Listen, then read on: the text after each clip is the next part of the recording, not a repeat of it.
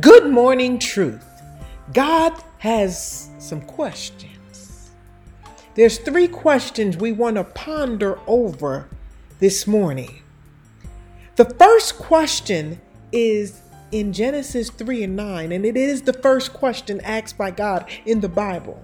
Of course, God knew exactly where Adam and Eve were physically, but he still asked, Where are you?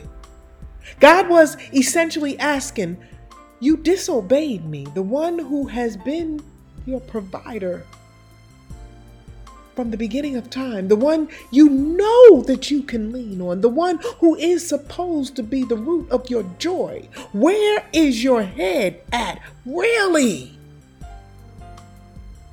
Is what God was asking of Adam. Sometimes we get so comfortable with our wants, our desires, and our perceptions that we no longer even consider God's plans, purpose, or His grace or His mercy. And then sin has become such a norm in our culture that righteousness is now what is abnormal. God is asking each and every one of us where are you mentally? Where are you spiritually? Where are you in my word? Where are you? God is asking.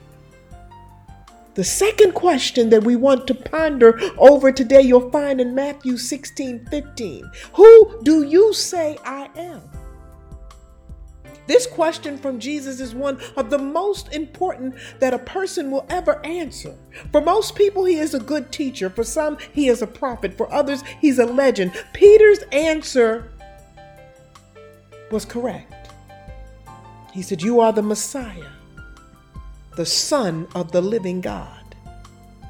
When we say Jesus is the Messiah, the Son of the living God, we are confessing that we are aware that it is only because of his birth, his life, his death, and his resurrection that we have even been extended an invitation to spend eternity with God. We are confessing that He is the only way by which we can be saved, and that we are acknowledging that we have a mandate on our lives to live and to strive to live according to the examples that He set when He dwelt among us. And last but not least, the final question is found in Mark 8:36. And it says, "What good is it for someone to gain the whole world yet forfeit their soul. If the cost is one's soul, then whatever is gained, even the whole world, is good for nothing. Sadly, nothing is what the vast majority of people's minds are fixated on. When our minds are preoccupied with the ways of the world and what is considered valuable to the world,